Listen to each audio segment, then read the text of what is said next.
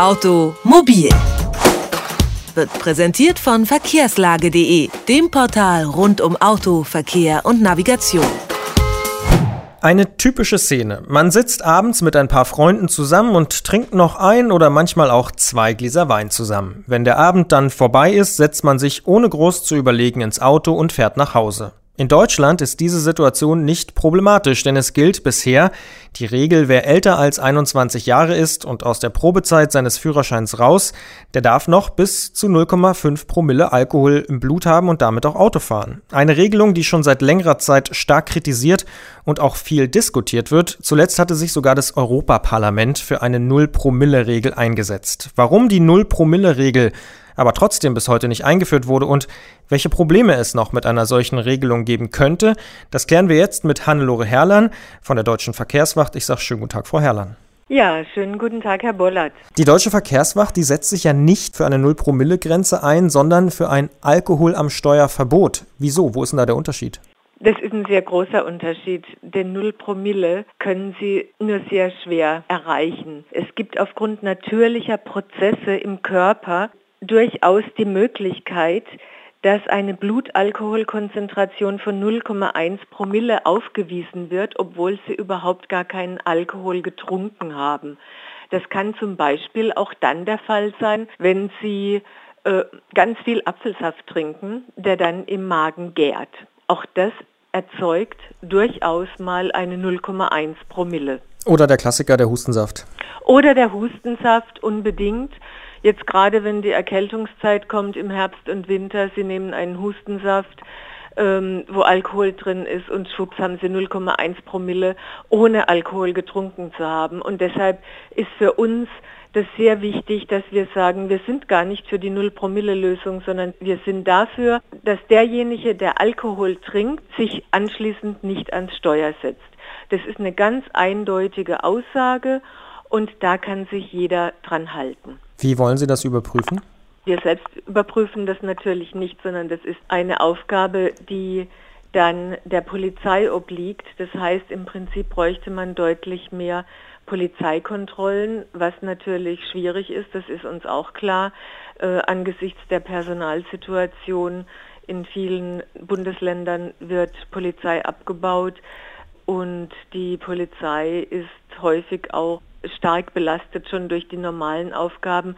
Dennoch denken wir angesichts der Unfalltoten und auch angesichts der Schwere von Alkoholunfällen ist es geboten, dass sowohl der Gesetzgeber hier tätig wird, äh, als auch, dass die Menschen einsichtiger werden. Jetzt wird ja schon eine ganze Weile diskutiert über Null Promille oder eben Alkohol am Steuerverbot. Warum glauben Sie, wurde das bislang nicht eingeführt? Nun, Sie wissen, es gibt immer Gründe pro und contra und es gibt natürlich auch immer Lobbyarbeit in der Politik, wo sich Lobbyisten mit gegenseitigen Interessen natürlich auch begegnen. Es ist auch durchaus immer mal wieder ein Kräftemessen, wer da gerade die besseren Argumente hat und wer gerade die äh, stärkere Durchsetzungskraft hat. Was sind denn aus Ihrer Sicht die Argumente für ein Verbot von Alkohol am Steuer? Es ist ja wissenschaftlich erwiesen, dass schon kleine Mengen Alkohol große Auswirkungen haben können, sowohl körperlich als auch psychisch. Also wenn Sie jetzt einfach mal auf die äh, körperliche Seite gehen, da wird Wahrnehmungsleistung eingeschränkt, die Auffassungsgabe und auch die motorische Koordination können eingeschränkt werden. Menschen, die Alkohol getrunken haben, reagieren zum Teil langsamer und können nicht mehr äh, so stark aufmerksam sein der Gleichgewichtssinn ändert sich und so weiter. Und das wird oftmals gepaart mit einer Selbstüberschätzung, mit einer Veränderung der Stimmungslage und insofern bedeutet auch manchmal schon, je nach Verfassung, eine geringe Menge Alkohol schon eine erhöhte Gefahr im Straßenverkehr. Jetzt haben Sie schon angesprochen, das bedeutet, äh, dass Alkoholeinfluss durchaus eine erhöhte Gefahr ist für Fahrten im Auto. Für Fahrten unter Drogeneinfluss gibt es ein ganz striktes Verbot, da ist es relativ klar ähm, reguliert. Warum wird denn da ein Unterschied gemacht zwischen Fahrten unter Drogeneinfluss und Fahrten unter Alkoholeinfluss? Das ist eine sehr gute Frage und es ist eine sehr schwierige Frage. Unserer Meinung nach sollte kein Unterschied gemacht werden. Wir sind wirklich ganz klar dafür, wer Alkohol trinkt, der soll sich anschließend nicht mehr ans Steuer setzen und selbst Auto fahren. Aber ich denke, Alkohol ist nach wie vor eine gesellschaftlich anerkannte Droge, wenn Sie es so wollen. Das Gläschen am Feierabend ist vollkommen normal. Eine solche Akzeptanz haben Drogen nicht. Glücklicherweise kann man natürlich da auch sagen.